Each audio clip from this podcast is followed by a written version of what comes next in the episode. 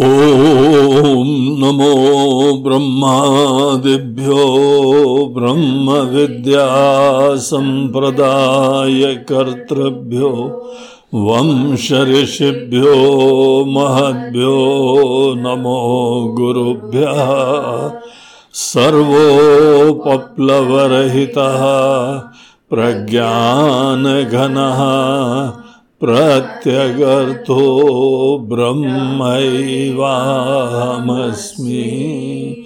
ब्रह्मैवाहमस्मि।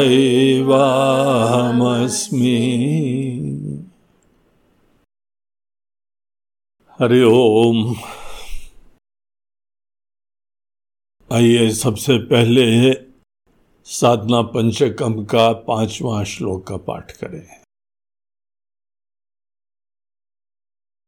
एकान्ते सुखमास्यतां परतरे चेतसमाधीयताम्।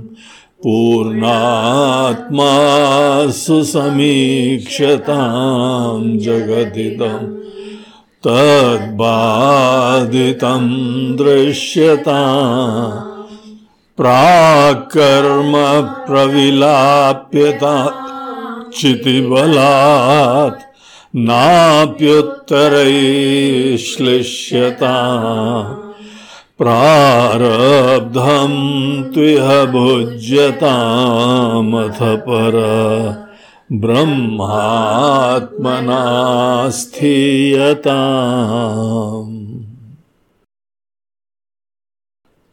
तो कल हम लोग साधना पंचगम के पाँचवें श्लोक में उसका चिंतन का श्री गणेश करा था और पाँचवें श्लोक का प्रथम सोपान, एकांते सुखमास्यताम,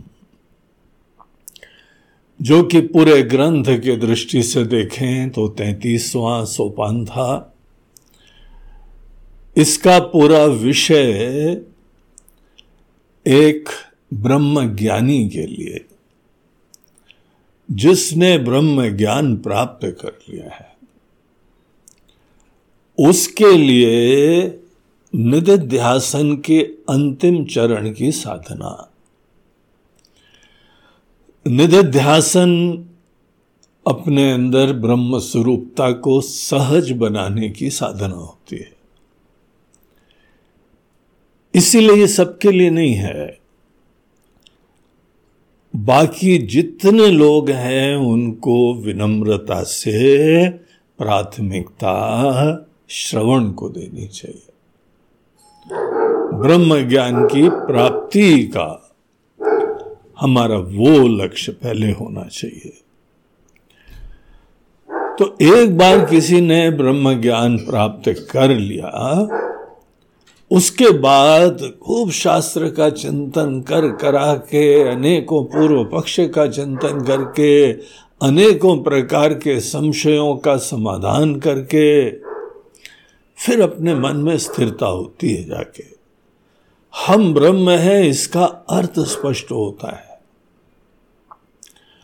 और एक बार ये बात स्पष्ट हो गई, तब निधिध्यासन आता है कि हम ये हैं। इसको ब्रह्म बोलते हैं, इसको आत्मा बोलते हैं। ये हस्ता मलक वत देखना आना चाहिए।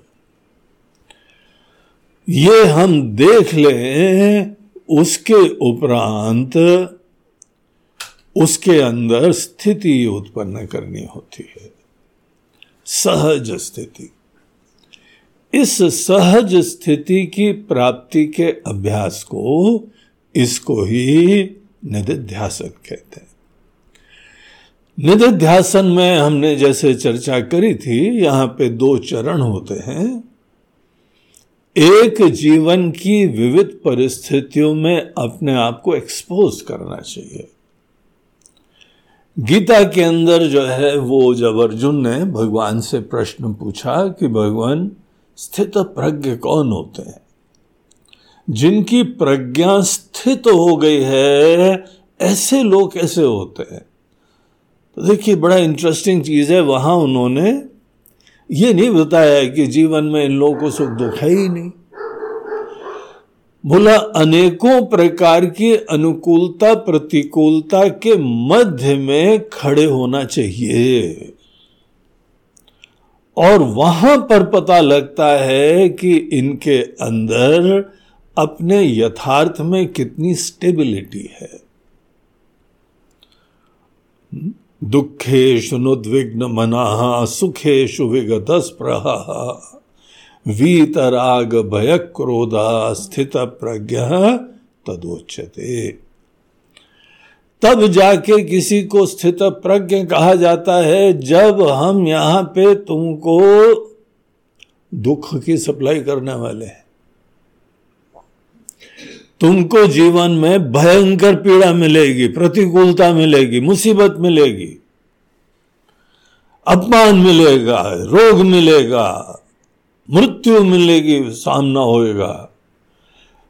अपनों की या बहुत ही तुम्हारे प्रिय लोगों के यहाँ से तड़प तड़प के जाने की बातें होंगी। ये जीवन है। अगर तुम ब्रह्म हो तो तुमको वहाँ याद रहेगा कि नहीं याद रहेगा? अपने आप को दुख आदि से अलग करके फिर अपने मन को बहलाते रहो कि हाँ हम तो बहुत ही ब्रह्म है, है? शांति में तो सभी ब्रह्म होते हैं भैया। जब कोई मुसीबत नहीं है तो सभी अपने अंदर शांति होते हैं ना। वो थोड़ी परीक्षा है। दुखेशु। जहाँ सामान्यतः तुम्हारा मन उद्विग्न हो जाता अब नहीं हो रहा है। और बहुत खुशियाँ देंगे। जिन चीज़ों के लिए जीवन में क्रेव करा है, सपने देखे हैं, जिस चीज़ की वासनाएँ थी रही तुम्हारे मन के अंदर, उन्हीं को लेके करवटे बदलते रहते थे, प्रार्थना करते रहते थे। ये दुनिया भर के जो है, अनेकों सुख तुमको हम देंगे कितना ज़्यादा उसके अंदर अटैच हो जाते हो, फ्लो हो जाते हो। सुखेशु विगत स्प्रहा सुख की संवेदना है, लेकिन सुख में कोई स्प्रहा नहीं आनी। तुम जानते हो तुम क्या हो? जब जीवन के ऐसे उतार चढ़ाव, ऐसे विविध प्रकार की परिस्थिति इनके अंदर तुम्हारी स्थिरता बनती है। तो पता चलता है तुम ऐसी ज़मीन पर खड़े हुए जो फिसलता नहीं है। जो व्यभिचारी नहीं है, परिवर्तनशील नहीं है। और हम यही बोल रहे हैं ना, हम ब्रह्म हैं। कैसे ब्रह्म हो कि जहाँ जीवन की छोटी मोटी उतार चढ़ाव में ही तुम्हारी हालत खराब हो जाती है? तो मन को ऐसे झूठा मत बहलाओ। अपने अंदर ज्ञान का स्वरूप देखो और उसके अंदर दृढ़ता उत्पन्न करो। सबको मुश्किल होती है, लेकिन अभ्यास करना होता है। हम लोग सामान्यतः अभ्यास करते हैं कि बाहर की परिस्थिति ठीक कर दो। हम्म? बाहर ठीक हो जाएगा तो हम बैलेंस में रहेंगे। बोलते हैं, ये गलत है। ये तरीका ज्ञानी संसारी लोग, वो लोग इन चीज़ों का आश्रय लेते हैं। हम लोग जो हैं, वो खुद ये जान के कि हम एक में द्वितीय हैं। हम किसी पे आश्रित नहीं हैं। हम अपने आप में पूर्ण हैं। बाकी सब मिथ्या है, बाकी सब नश्वर है। और ईश्वर उन सब चीज़ों के संचालक हैं। हम्म। फिर काहे की एंजाइटी फिर काहे का मन में विक्षेप? जो यहाँ ईश्वर के द्वारा बनाए हुए निमित्त हैं, वो सब काम करेंगे कोई बीमार हो गया, तुम डॉक्टर हो गया।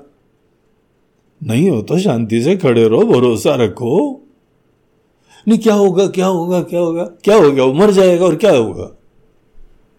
हा? जो आया है वो चले जाएगा। कोई नई बात है? और नई बात पता लग रही है हमको। और यहाँ तो हम ऐसी चीज़ देख रहे हैं जो मरती नहीं है। ना हमारी आत्मा मरती है, ना दूसरे की आत्मा मरती है। इसी बड़ी बड़ी बातें कर रहे हैं और जीवन के उतार चढ़ाव में विक्षिप्त हो रहे हैं। तो इससे सबको गुजरना पड़ता है।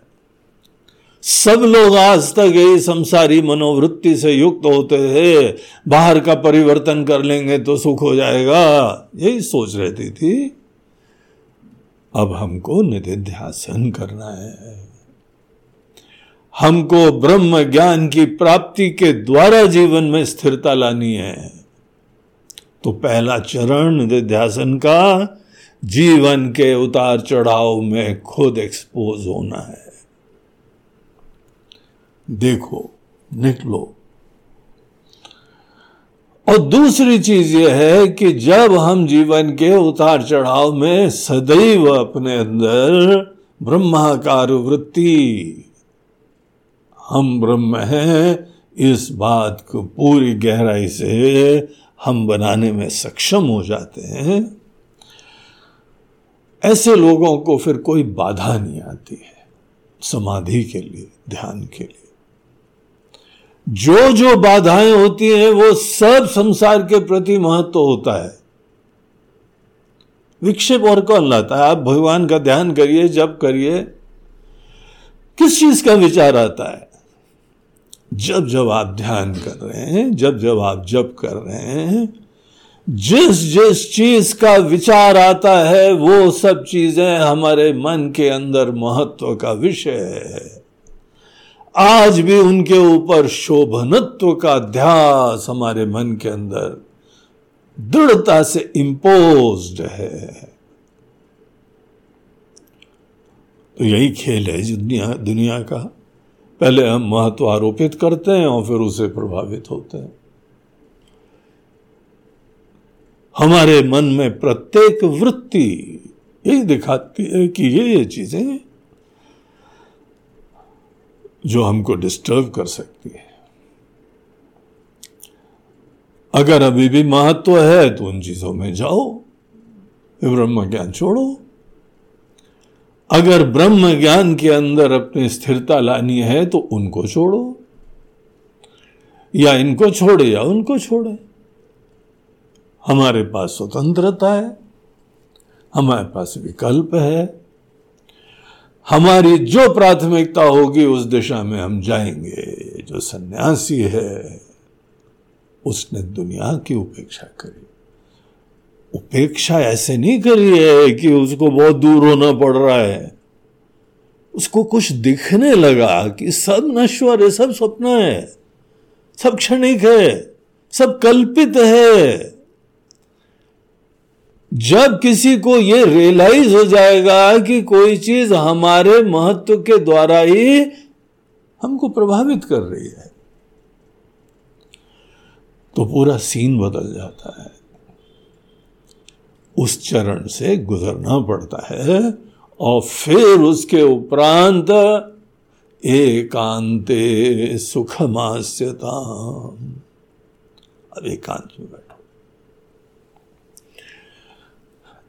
एकांत का मतलब यहाँ पे क्या होगा? एकांत का मतलब यहाँ रहता है कि जहाँ पे इसके दो मीनिंग होते हैं। एक मीनिंग होता है कि बाहर की अभी हमारा वो परीक्षा का समय खत्म हो गया है कि उतार चढ़ाव में ब्रह्माकार वृत्ति रहती है। लेकिन हाँ, परिस्थिति चुनौतीपूर्ण होती है। किसी का मृत्यु हो रही है, किसी की बीमारी हो रही है, किसी का अपमान हो रहा है, किसी को पीड़ा हो रही है, अनेकों संभावनाएँ उतार चढ़ाव की होती हैं। एकांत मतलब है कि जहाँ बाहर की कोई भी ऐसी परिस्थिति, जहाँ तटस्थता से भी ध्यान देने की ज़रूरत है। बाहर की कोई परिस्थितियाँ अनुकूल प्रतिकूल प्रतिकूल नहीं हो, बहुत अनुकूल भी ना हो। एकांत उसको बोलते हैं, जहाँ पे अन्य चीज़ पे हमारे ध्यान देने की ज़रूरत नहीं है।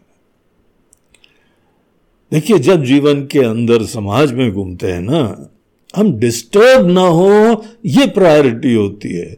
निष्क्रिय हो, ये प्राथमिकता नहीं होती है।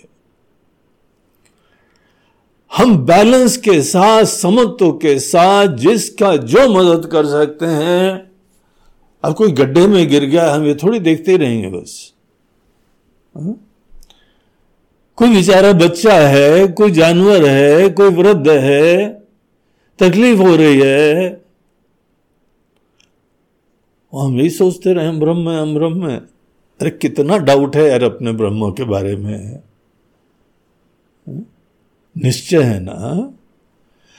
तुम्हारे सामने कोई जो है गड्ढे में गिर गया तो हाथ दे दो। हे प्रभु, हे दीनानाथ, हे दयानिधि तो कुछ न कुछ समत्व धारण करके बैलेंस रख के प्राथमिकताएँ स्पष्ट करते हुए, बाहर कुछ न कुछ हमको रिस्पॉन्स देना ही होता है। और दुनिया में सतत कोई ना कोई रगड़ा होता रहता है कहीं देखो, किसी के घर में घर बड़ा अच्छा दिख रहा है ना, जरा निकट जाके देखो। क्या वहाँ खींचातानी चल रही है? कैसे जो है, झगड़े चल रहे हैं पिता पुत्र में पिता पत्नी में माता जी में भाई बहन में सास ससुर में मारा पीटी चल रही है, विनाश की कहानियाँ चल रही है। शोले पिक्चर में जैसे ऊपर टंकी पे खड़ा था ना, मौसी मैं मरने जा रहा हूँ। ऐसे सीन दिखाई पड़ते हैं यहाँ पे। मैं मरने जा रहा हूँ। हमारी बात मान लो, नहीं तो मरूँगा, तुम्हारे नाम से कागज़ लिख के जाऊँगा। इसी की वजह से मरे इतना एक्साइटमेंट है दुनिया में। अब जो जीवन के अंदर भिन्न भिन्न प्रकार की परिस्थितियाँ हैं, वहाँ हमारा काम यह था पहला काम। पहला काम, हमारा ब्रह्म ज्ञान में रमते रहो। फिर उसके बाद मदद करो। आत्मीयता से, प्रेम से, यथासंभव जितना भी कर सको, अंततः समझ में आता है बुद्धू है, मोहित है। लेकिन है, कितने सारे लोग मोहित हैं। और हमको जो है, वहाँ सबकी मदद की ज़रूरत पड़ती है। देश का विनाश होता जा रहा है। अनेकों लोग शोषण कर रहे हैं। देश को खोखला कर रहे हैं। हमारी संस्कृति का विनाश कर रहे हैं। हमारी देश की पहचान खत्म कर रहे हैं। गरीबों का खाना छीन रहे हैं, लूट रहे हैं। सब चल रहा है ना? ऐसी दुनिया के बीच में जाने के लिए नित्य में कहा जा रहा था, देखो तो। तो अवश्य खड़े रहो। वहाँ तुम्हारा कर्तव्य, तुमने कर्म संन्यास करा है। कर्म के द्वारा हमको कोई परिवर्तन लाना है, ये सोच खत्म कर दी। हम भी ज्ञान में रहें, सबके अंदर भी ज्ञान हो, ये हमारी अप्रोच है। ऐसे स्पेशलिस्ट लोग हैं जिनकी अप्रोच केवल ब्रह्म ज्ञान से सुधार है। सबसे पहले तुम्हारा। फ़्लाइट में होता है ना, सबसे पहले मास्क तुम लगाना, उसके बाद मदद करना। तुम्हारी हालत सबसे खराब है। तुम पहले डिस्टर्ब होते हो, विक्षिप्त होते हो, मोहित हो जाते हो। हम्म? ब्रह्म ज्ञान रमो। इसमें थोड़ा टाइम लगता है। हमारी कितनी जो है संस्कार, कितनी वासनाएँ, कितनी धारणाएँ रही हैं, उन सबको उनको इस ज्ञान की लाइट में हैंडल करना पड़ता है। अब उससे निकल आए जहाँ पे बाहर की कोई चुनौतियाँ नहीं है शांत कोई गंगा जी का तट हो नर्मदा जी का तट हो कावेरी का तट हो कृष्णा का तट हो कोई भी। अब नदी मत ढूंढना है यार कहीं पे मैं नदी का नाम ले रहे हैं तो। अरे जी हमारे वहाँ तो नदी नहीं है। तो शांत जगह बैठ जाओ। आइडिया यही है, शांत, रमणीय, स्वस्थ जगह बैठो। तो ऐसा कोई स्थान में बैठो जहाँ पे निर्जन प्रदेश हो, कोई नहीं हो। कोई यहाँ पे आबादी नहीं हो, केवल पेड़ों के मध्य में बैठो, ये सबसे सात्विक चीज़ें होती है। पेड़ों को ब्रह्म ज्ञानी कहा जाता है। देखो मुसीबतें झेलते हैं, तब भी आशीर्वाद देते हैं। मूल रूप से नदी नहीं, मूल रूप से पेड़ इंपॉर्टेंट है। और नदी, पेड़ दोनों हो जाए, पहाड़ भी हो जाए, वाह वाह वाह। लेकिन ऐसे जो अज्ञानियों का पूरा समूह, जो ना समझी है, मोह है, बाहरी आश्रित है से दूर हो थोड़ा। एकांत का एक मतलब यह है कि जो विजन प्रदेश, निर्जन प्रदेश, कोई दूसरे लोग ना हो। ये सोच मत रखो, सदैव कोई ना कोई हो। हमको एकांत में रहना चाहिए, अकेले रहना चाहिए। हम्म। तो ऐसे स्थान पे रहना इसीलिए सेल्फ रिलायंट होना चाहिए। मिनिमम रिक्वायरमेंट्स होनी चाहिए। और वहाँ पे अपना जो जीवन हम व्यतीत करके तपस्वी की तरह से बेसिक नीड्स का फुलफिलमेंट करें और उसके उपरांत समाधि का अभ्यास करना है एजेंडा है।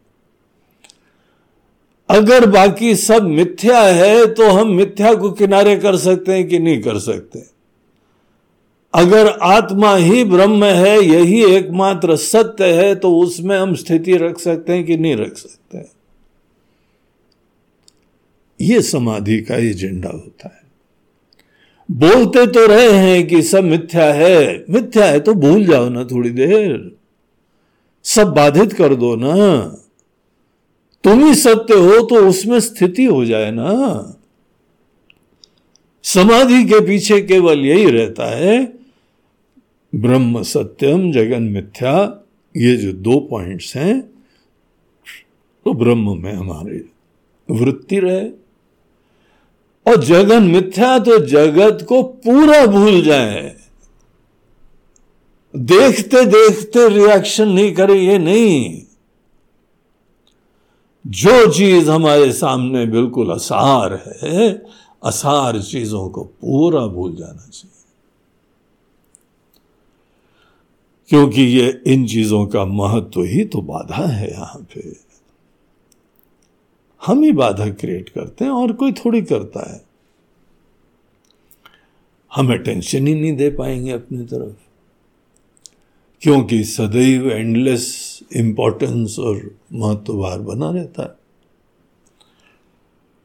तब तक समाधि का अभ्यास नहीं हो पाता है, जब तक हम मिथ्या को मिथ्या न देख पाए। और मिथ्या को मिथ्या देख के उसको भूल न सके। तो एक एकांत शब्द का मीनिंग विजन प्रदेश कोई दूसरा इंसान इंसान नहीं हो। जानवर हो तो चल जाता है, इंसान नहीं हो भैया। रोगी है ये सब, मोहित है सब जो नहीं है, वो कोई यहाँ घूमते रहेंगे, कोई फ़र्क नहीं पड़ेगा हम्म। लेकिन मेजॉरिटी 99 परसेंट नाइन्टी नाइन भी बहुत ज़्यादा बोल दिया हमने ninety nine point nine percent सब मोहित होते सबकी खुशियाँ कोई ना कोई बाहरी चीज़ पे आश्रित होती हैं, यही मोह होता है। ऐसे लोगों से थोड़ा दूर रहो अभी। निपट आए ना उनको, जितनी सेवा करनी थी कर लेना। अब उनको भी अपने पैर पे खड़ा होने दो। और उनसे अलग एकांत स्थान। तो एकांत उसका एक मीनिंग तो ये हो गया। दूसरा क्या है? हमारे लिए एक ही अंत हो। अपने मन में अब देखिए, हमारे मन के अंदर भी, हमारे लिए भी दृष्टा और दृश्य, नित्य और अनित्य ये दो चीज़ें हैं। और जीवन भर कहाँ रहे दृश्य में। मैं के बारे में छोटेपन की, दीनता की संसरण की, मनोवृत्ति रखने के उपरांत हम केवल दृश्य विलास के ऊपर ही आश्रित रहे हैं। तो यहाँ पर भी दो हैं। इसी को द्वैत बोलते हैं। दृष्टा दृश्य। जड़ और चेतन। तो ये जो दो हैं इसके अंदर विचार करके देखो। दृश्य के अंदर सदैव विविधता होती है, अनेकता होती है। आप किसी चीज़ के ऊपर भी दृष्टि डालिए, परिवर्तन हो जाता है। रूप, परिस्थिति, भाव, विचार, ज्ञान। सब परिवर्तन होता रहता है। दृश्य में अनेकता होती है। और आत्मा की तरफ़ वो चेतन प्रकाश, वो साक्षी, सबका आलोकक आलोकित करता है, प्रकाशित करता है। देखो उसको। वहाँ कोई विविधता नहीं है। यहाँ पर हम केवल दृश्य के अंदर विविधता नहीं देख रहे, यहाँ पे थोड़ा सूक्ष्म है। यहाँ पे आत्मा ही दो प्रकार की है। दृष्टा दृश्य आदि का विवेक तो पहले होता था। अभी ये समाधि का अभ्यास कर रहा है ना, यहाँ पे विवेक का स्वरूप थोड़ा अलग हो जाता है। यहाँ पे हो जाता है कि हम शब्द का, हम शब्द के मोटे तौर से दो मीनिंग है। एक वो हम जो बचपन से, जिसका जन्म हुआ, जो वृद्धि को प्राप्त हुआ, जो अनुभूति करता है, जो विकारों से युक्त है, वृद्धि को प्राप्त करता है, बड़ा हुआ है। जिसके रूप उसके इतने सारे होते हैं ना कि बड़ा एल्बम रखना पड़ता है। रखा है ना अपना एल्बम, बचपन से अभी तक की फ़ोटो। और फ़ोटो आपकी पूरी कहानी नहीं दिखाती है। फ़ोटो सदैव एक मोमेंट का स्टैटिक क्षण होता है। फ्रीज कर देता है एक क्षण को। इसीलिए वीडियो रखे जाते हम्म? देखो, उस समय का मूड दिखाई पड़ता है, विचार दिखाई पड़ते हैं, प्रफुल्लता दिखाई पड़ती है। हम्म? मैं के अनेकों रूप होते हैं। दुनिया के लिए एक रूप है, हमारे अंदर एक दूसरा रूप है। सामने मुस्कराते हैं, चेहरा दिखाते हैं, अंदर घुटन होती है, रोते हैं, प्रार्थना करते हैं। मैं का रूप दृश्य के अंदर विविधता होती एक चीज़ है, लेकिन यहाँ पे जो एक हमारी जीव भाव की अस्मिता होती है ना एज एन इंडिविजुअल हमारी जो आइडेंटिटी होती है, उसके अंदर भी कितनी विविधता होती सतत चेंज अगर आपको अपने जीवन की कहानी लिखनी पड़े इसी जीव के तो लिखोगे। इसका बचपन ऐसा था, इसकी जवानी ऐसी थी, इसका धीमे धीमे वर्क का क्षेत्र ऐसा था, और ये सेवाएँ करी, ये अनुभूति करी, ये चुनौती देखी, वो करी। सब जीव की कहानी। और वो जीव हम है, हम अपनी कहानी लेकर हैं। तो हम ही दो प्रकार के हैं। एक अहम में अनेकता होती है देखते देखते विविधता होती है। ये बात समझ में आ रही है कि नहीं? हम जो बता रहे हैं। हमारी ही अस्मिता, हम परिवर्तन को प्राप्त होते हैं। बुढ़ापा हो गया, बीमारी हो गई। सोचो आप, इसका मीनिंग क्या है? हम चेंज हो रहे हैं। हमारे अंदर परिवर्तन होता है। हमारे मूड्स बदलते हैं, हमारी खुशियाँ बदलती हैं। अरे, ये मर जाएगा तो मरेगा दुखी हो गए। एक क्षण जो है, बहुत ही खुशी थे भाई, कितने अच्छे लोगों का साथ मिला हुआ है, सब परिवार है, सब घर बार है। सबको छोड़ना है। लेकिन सदैव आश्रित, सदैव पराधीन तो एक मैं के अंदर परिवर्तन होता है। जहाँ परिवर्तन होता है, वहीं अनेकता होती है। तो यहाँ हमको आचार्य बोल रहे हैं, एकांते सुखमास्यता ऐसी की तरफ़ ध्यान मोड़ो। जहाँ ये सतत जो है, चेहरा नहीं बदलता रहता है जहाँ सतत हमारी अस्मिता नहीं बदलती रहती है, हम ही बदलते रहते हैं। तो दो अहम है। समाधि का अभ्यास करना है तो इन दो अहम के बारे में विचार करना पड़ेगा। एक दुनिया के सामने जो चेहरा लगाते हैं और एक जो अपने हृदय के अंदर यथार्थ होता है हमारा। दोनों अहम की तरीके से जाने जाते हैं। एज एन इंडिविजुअल यही हमारी जो है, ज़्यादा आज तक की प्रधान आइडेंटिटी रही है। अब देखिए, आप ऐसी जगह चले गए जहाँ कोई नहीं था।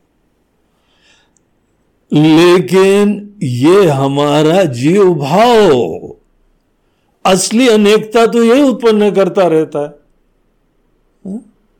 एंडलेसली चेंज होता रहता है। फंडामेंटली असंतुष्ट रहता है। स्वर्ग में भी भेज दो तो भी वहाँ बेचैन रहता है। यार, कितने दिन स्वर्ग में रहेंगे?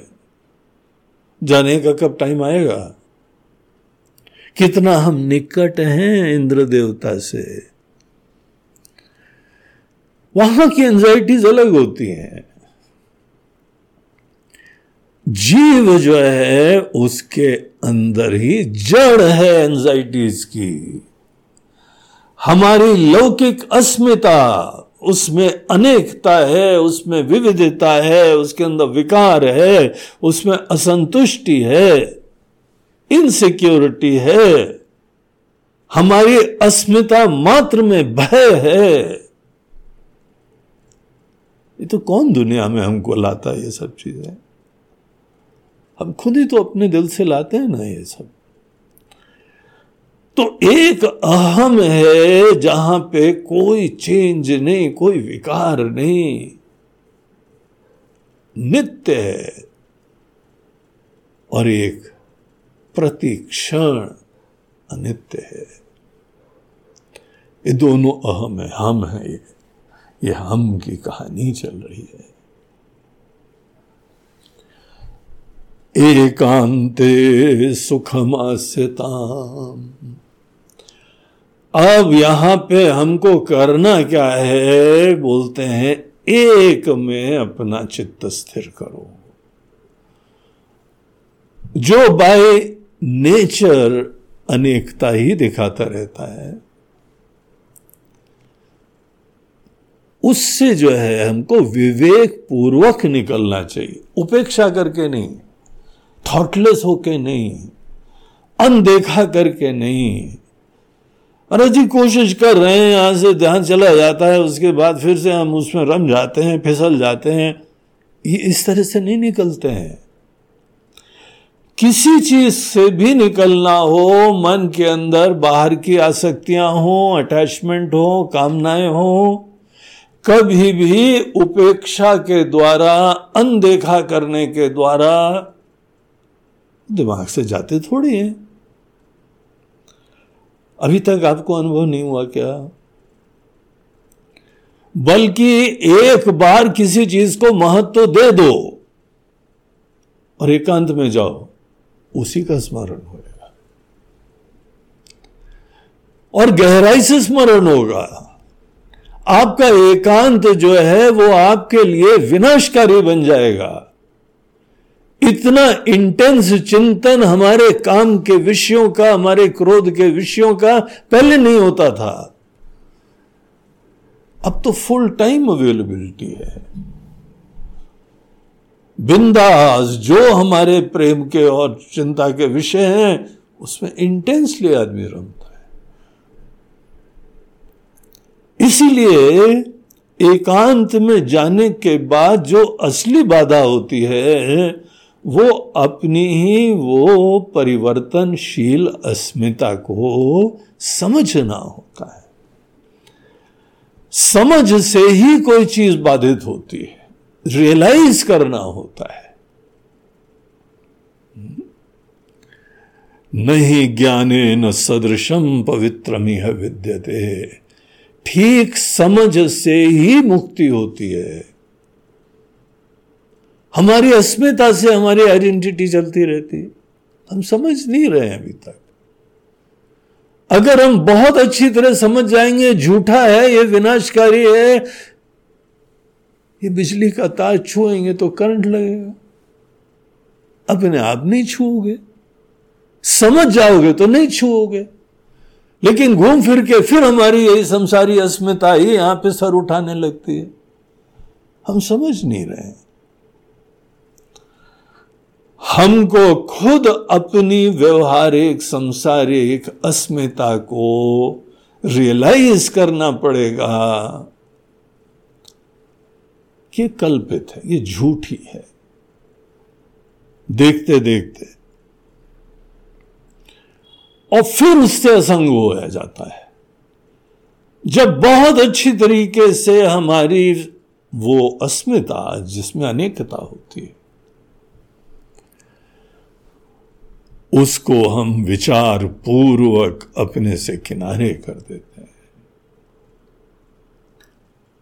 मात्र ये रियलाइज़ करने के द्वारा कि ये हम नहीं क्यों पकड़े हुए क्यों चिपके हुए उससे? क्योंकि हमको कुछ और दिख नहीं रहा है। इसलिए, अब तो इन्होंने तो ब्रह्म ज्ञान प्राप्त कर लिया है ना?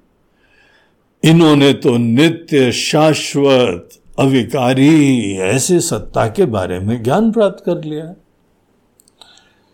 इसलिए उस आत्मा, वो मैं, जो सदैव सदैव रहती है, जिसमें परिवर्तन नहीं होता है।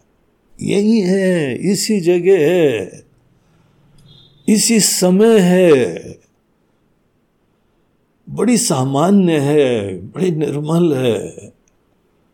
सबका अधिष्ठान है, सबको आत्मवान कर रही है। उसकी तरफ़ ध्यान जाना चाहिए। एकांत वर्ड अंतता उसके लिए प्रयोग होता है। तो एक एकांत हो गया जहाँ पे दो लोग ना हो। विजन प्रदेश और दूसरा एकांत हो गया कि हमारे अंदर भी दो चीज़ें हैं, एक में सतत शो चलता रहता है अनेकता का, और एक बहुत ही शांति से स्थिर रहती हुई सबको आत्मवान करती है।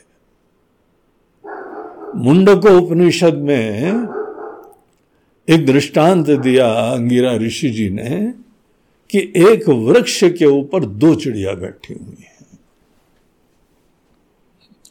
एक चिड़िया सतत खाती रहती है और एक चिड़िया शांति से बैठती है। तृप्त, कृतकृत्य। ये बोलने की बात नहीं है, ये नोट करने की बात नहीं है, ये देखने की बात है। अगर सही में दिख जाएगा ना तो भक्त बन जाओगे उसके। हमारी बुद्धि में बस विचार नहीं रहे हमको रियलाइज़ हो जाए। दो पक्षी यहीं बैठे हुए हैं। एकांत का मीनिंग है उस एक की तरफ़ हमारा ध्यान जाना। Not with reference to the world लेकिन with reference to my own earlier identity वो हम जो आज तक मैं समझे हुए थे, उससे विलक्षण से भिन्न एक रस, समान सत्ता। यत सत्वाद अमृशैव भाति सकलम, रज्जौ यथा अये ब्रह्मा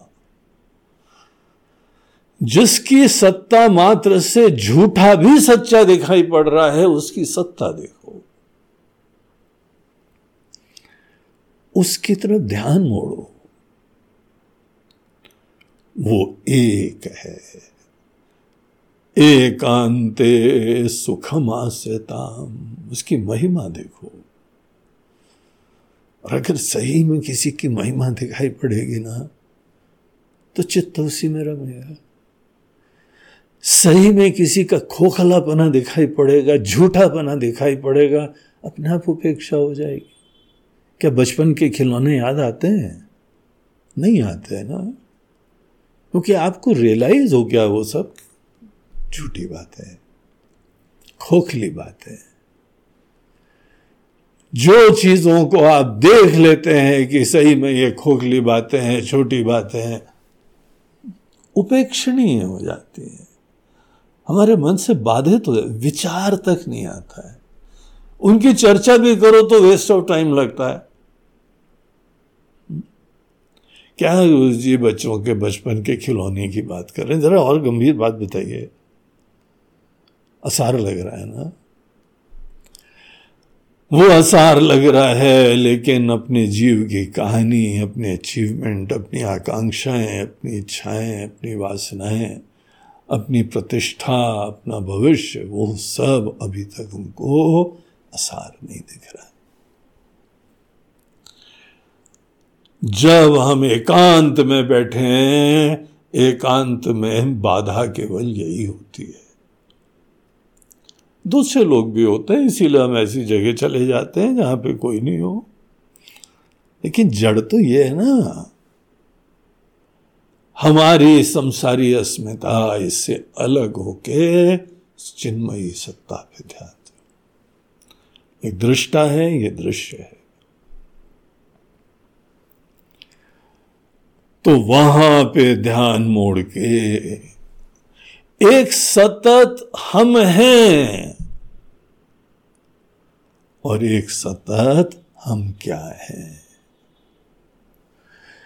जो व्यक्ति केवल हम हैं, इसको समग्रता से एंटायरिटी में देखता है।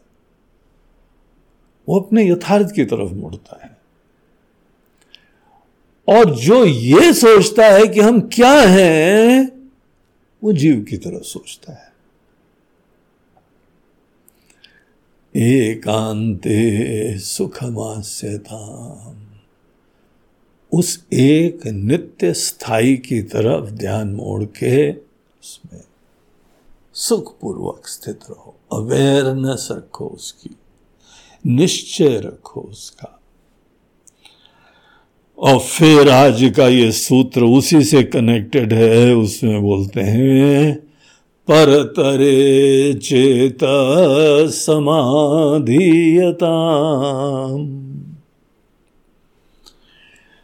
ये सोपान नंबर थर्टी फोर है।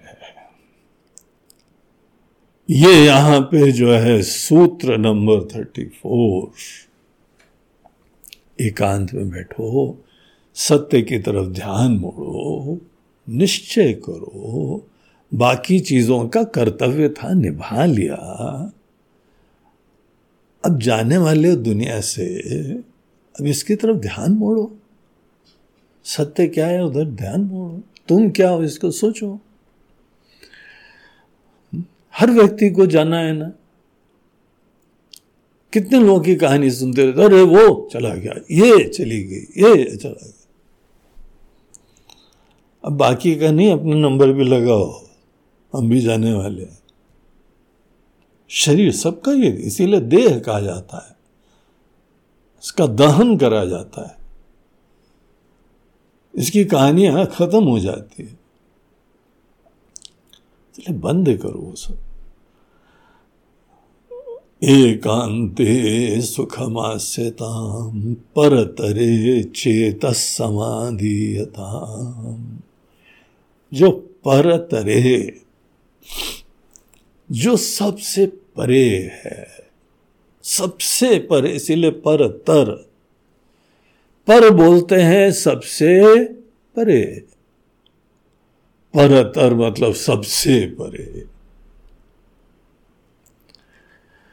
ऐसे तत्व में चेत अपनी अवेयरनेस अपना मन, अपनी बुद्धि, उसको फोकस करो।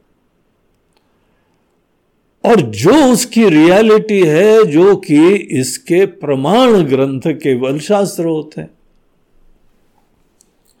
आत्मज्ञान का प्रमाण केवल ज्ञानियों के वचन होते हैं। वो भी हम लोग के परंपरा में उपनिषद के ऋषियों के वचन, वो प्रमाण है।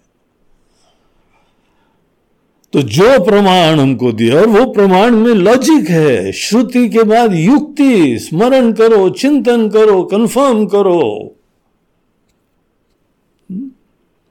श्रुति का पक्ष यहाँ का आश्रय लेते हुए चिंतन करा था सब सब निकल के आ रहे हैं ना वहाँ से?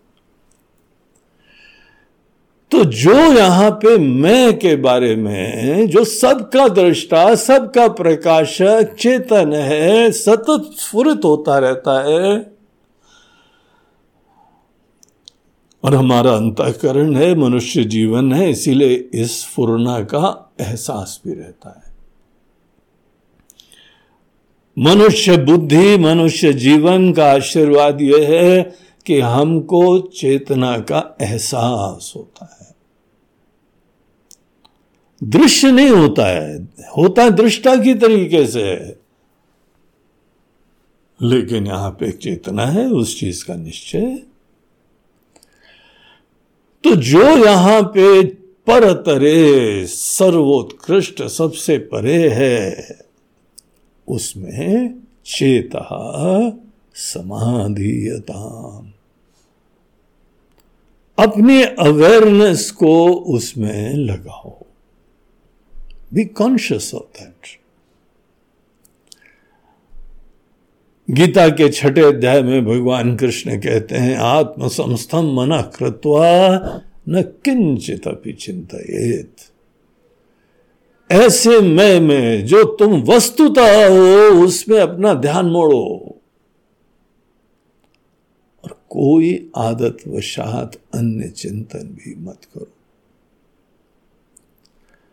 यह समाधि की प्राप्ति का तरीका है। ये वेदांत के द्वारा प्रतिपादित ध्यान है।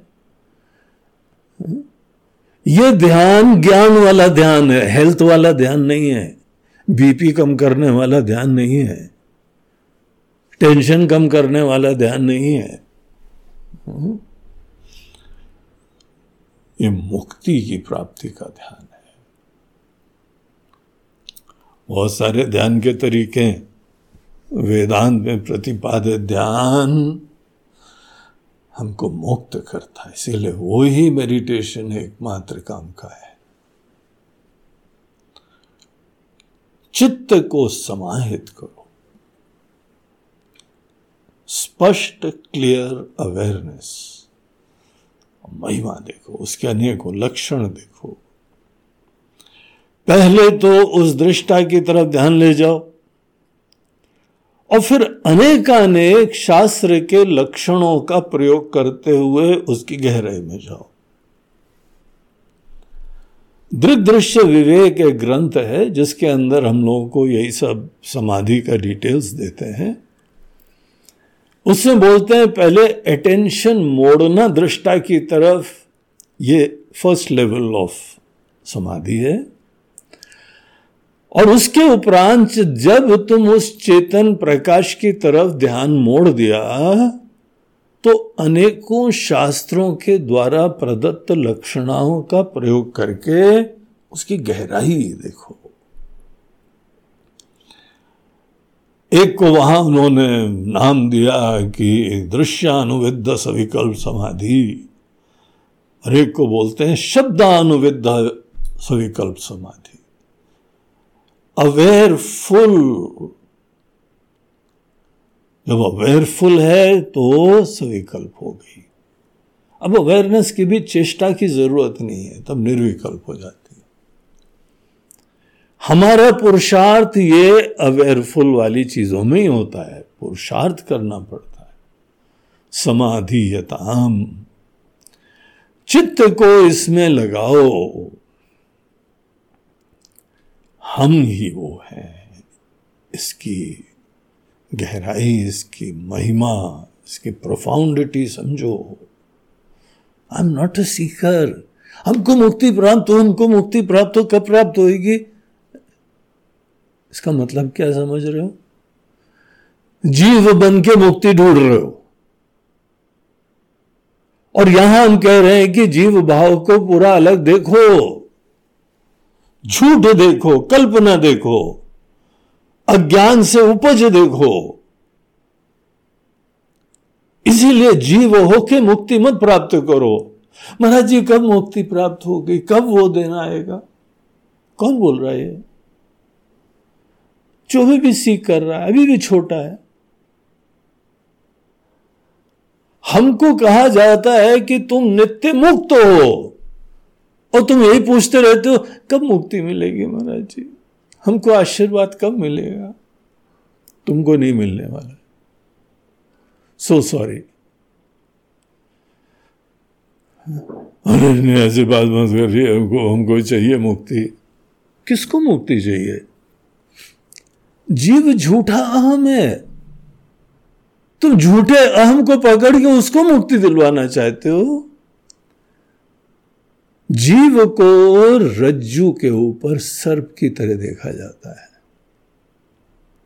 रात को आप सपना देख रहे थे, अपने बारे में कुछ कल्पना कर ली। जो वहाँ स्वप्न अवस्था में कल्पित एंटिटी था, जो सपना देख रहा था, उसको तो यही देखना पड़ता है ना कि यह मन की एक स्फूर्णा थी, कल्पना थी, झूठ था। वो हम है ही नहीं। जब जग जाते हैं तो क्या वो स्वप्न का एंटिटी बोलता है कि हम मुक्त हो गए? तो ये जीव भाव हमारा आ, यही बोलता रहता है। देखो खेल क्या चल रहा है। What's the game it is going on अपने आप को जीव समझ के ब्रह्म बनना चाहते हैं। अरे नहीं बना जाता भैया ऐसा। जीव भाव को बाधित करते हैं। नेति नेति नेति, ये नहीं है, ये भी नहीं है। त्यागे नई के अमृतत्व मानसु, त्याग से अमृतत्व की प्राप्ति होती है। क्या त्यागना है? कल्पना, झूठ। निराधार, व्यभिचारी अनित्य, अनेक। तो परतरे चेत समाधियता। उस परतर में ध्यान लगाओ। अवेयरनेस रखो। जैसे अपने अंदर जीव भाव के बारे में सोचा करते थे वैसे उस अपनी रियल आइडेंटिटी के बारे में सोचो।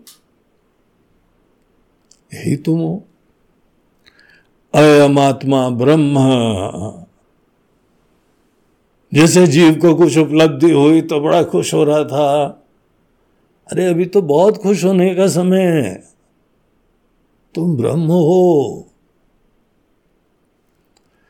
और बाकी सब झूठा सपना है। इसीलिए यहाँ पे इसमें चेता समाधियताम, समाहित करो।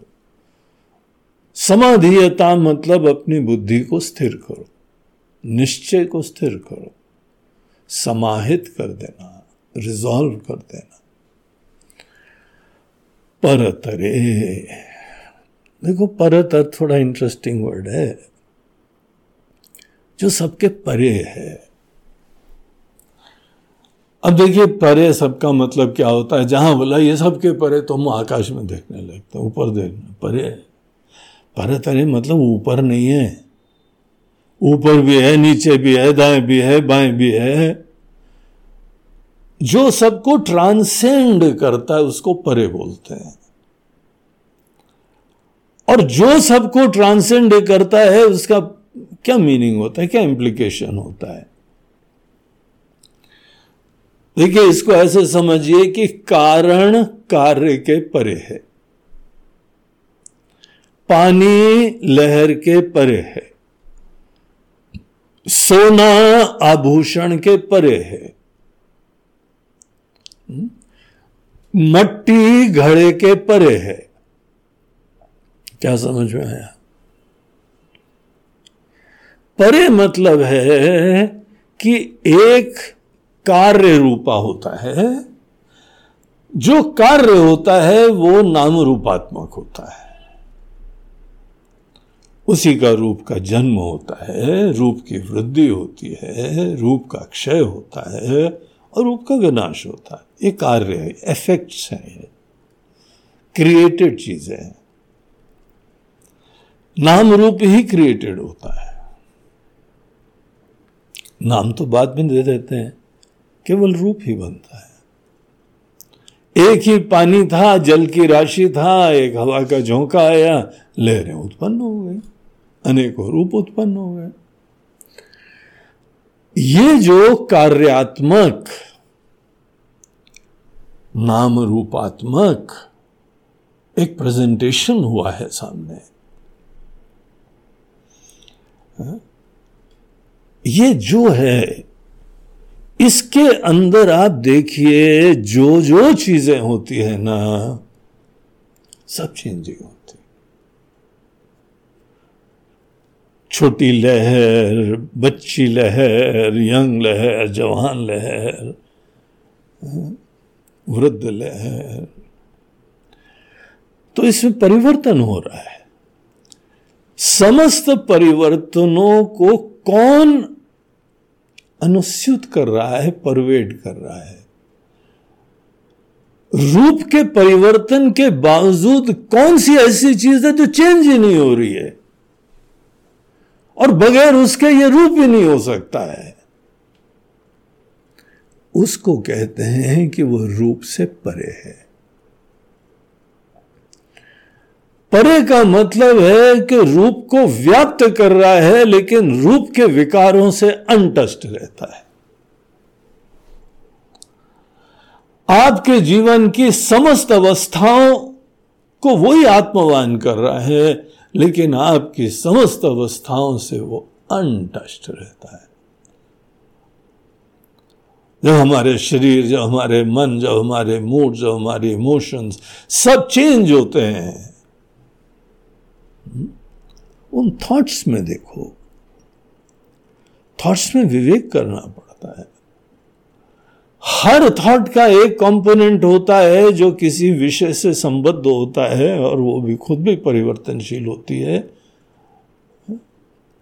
और दूसरी तरफ़ से उसका एक कंटेंट होता है।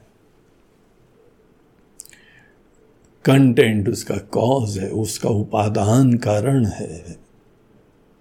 उसको बोलते हैं परे। तो परे देखने के लिए आकाश में नहीं देखना पड़ता है। परे देखने के लिए विषय को, कार्य को ध्यान से देखना पड़ता है। विचारों के परे तो पता लगा विचार छोड़ के कहीं आकाश में देख रहे हो। नहीं, विचार को ही ध्यान से देखो। थॉट को ध्यान से देखो। थॉट क्या चीज़ है? थॉट बड़ी कॉन्शियस एंटिटी है। और किसी विषय की तरफ़ हमारा ध्यान मोड़ती है। थॉट के एग्जिस्टेंस है। थॉट के अंदर लाइफ है। थॉट के अंदर कॉन्शियसनेस है। ये थॉट को कौन ब्लेस कर रहा है?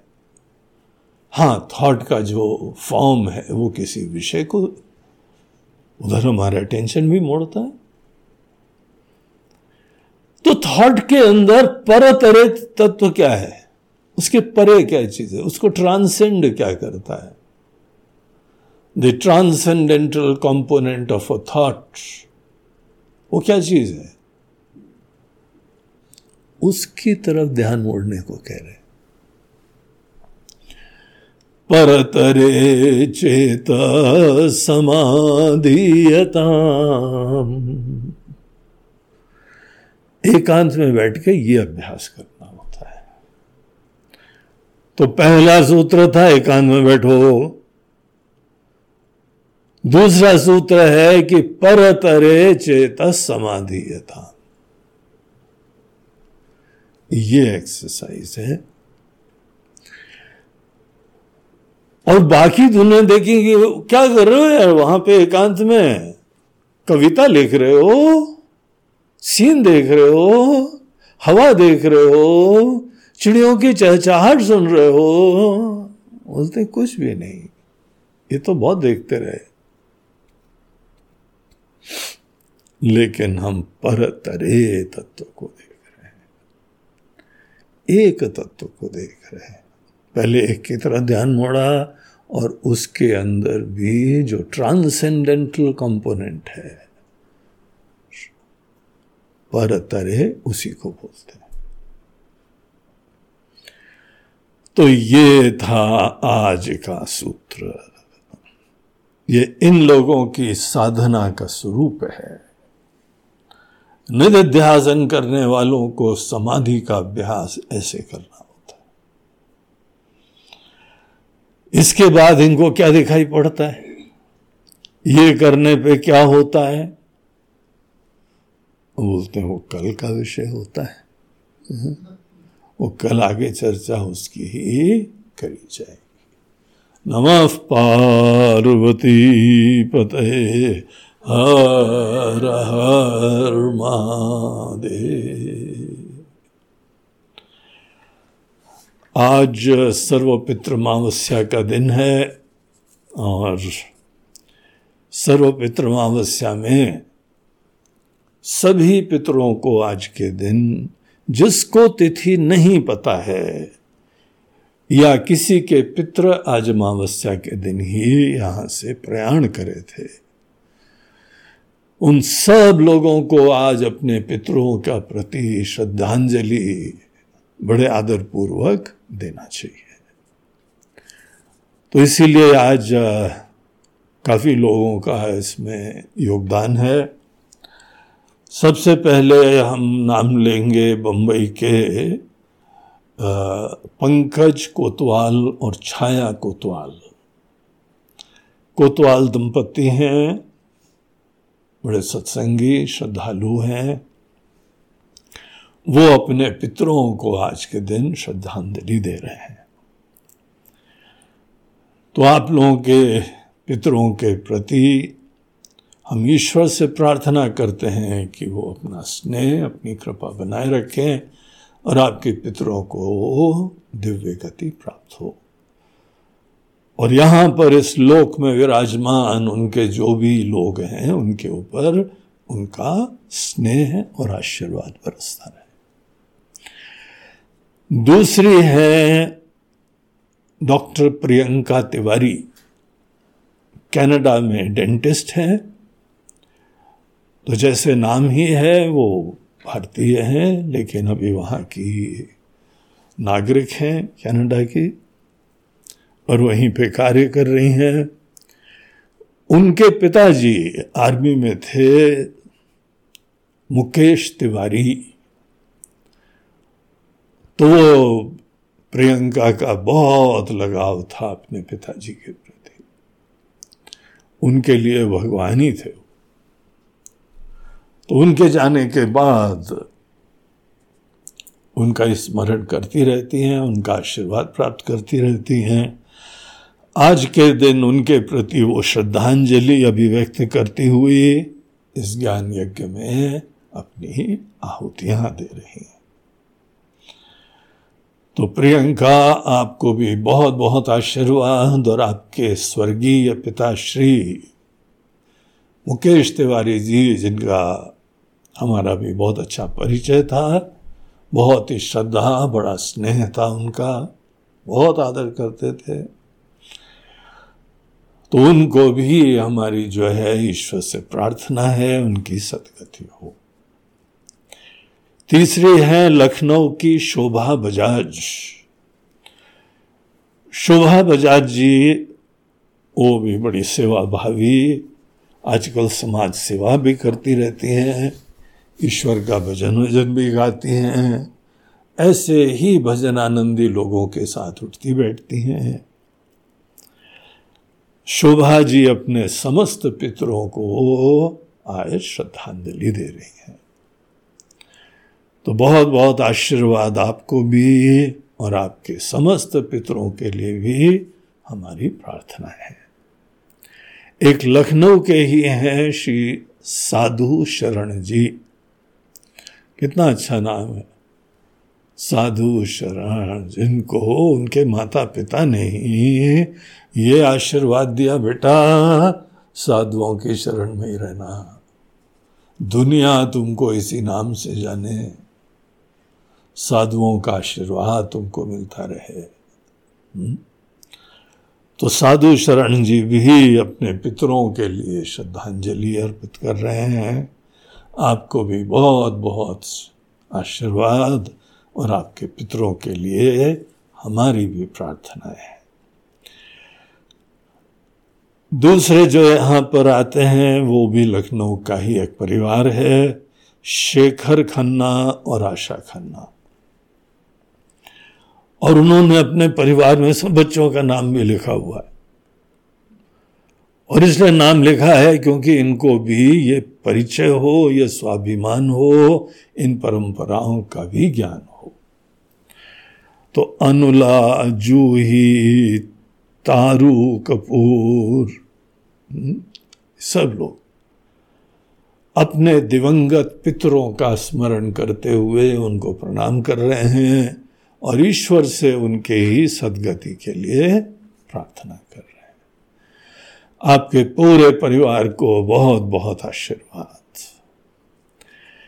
फिर एक जलगांव की शकुंतला जी, उनका लड़का संजय चौधरी, वो अपने पिताजी स्वर्गीय रामकृष्ण चौधरी जी का आज उनको श्रद्धांजलि अर्पित कर रहे हैं।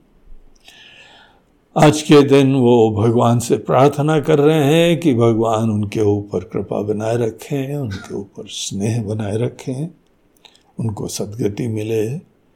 और यहाँ इस लोक में उनके परिवार के प्रति उनका आशीर्वाद रहे।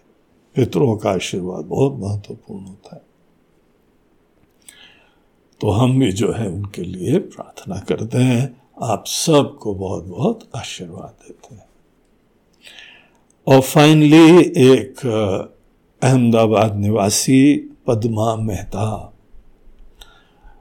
भगवान की बड़ी भक्त हैं, श्रद्धालु हैं, सत्संगी हैं। वो अपनी स्वर्गीय बहन और माता पिता उन सब के लिए भगवान से प्रार्थना कर रही हैं। उनकी बहन थी चंद्रा बहन खजवानी। और उनके पिताजी थे आसन दास खजवानी और माताजी कलावंती खजवानी। ये सब भगवान को प्यारे हो गए हैं। भगवान के चरणों में बैठे हुए हैं। और भगवान का कृपा हस्त इनके सर के ऊपर है। तो भी हम अपने पूर्वजों का स्मरण करें, ये यहाँ उचित है। सुंदर चीज़ है। तो पद्मा के दिवंगत जो भी माता पिता और बहन उनके लिए आज प्रार्थना कर रही है और उनके ऊपर उनका स्नेह बना रहे, इनकी सदगति हो। और हमारा भी जीवन उनके ही तरीके से सुंदर ईश्वरमय होता रहे। तो ये थे आज के सब अनेक अनेक भक्त लोग जो इस ज्ञान यज्ञ में आहुतियाँ दे रहे हैं। आप सबको बहुत बहुत शुभकामनाएँ आज की और आशीर्वाद। नमः पार्वती पतये हर हर महादेव। नर्मदे हर बोलो गंगा मैया की जय।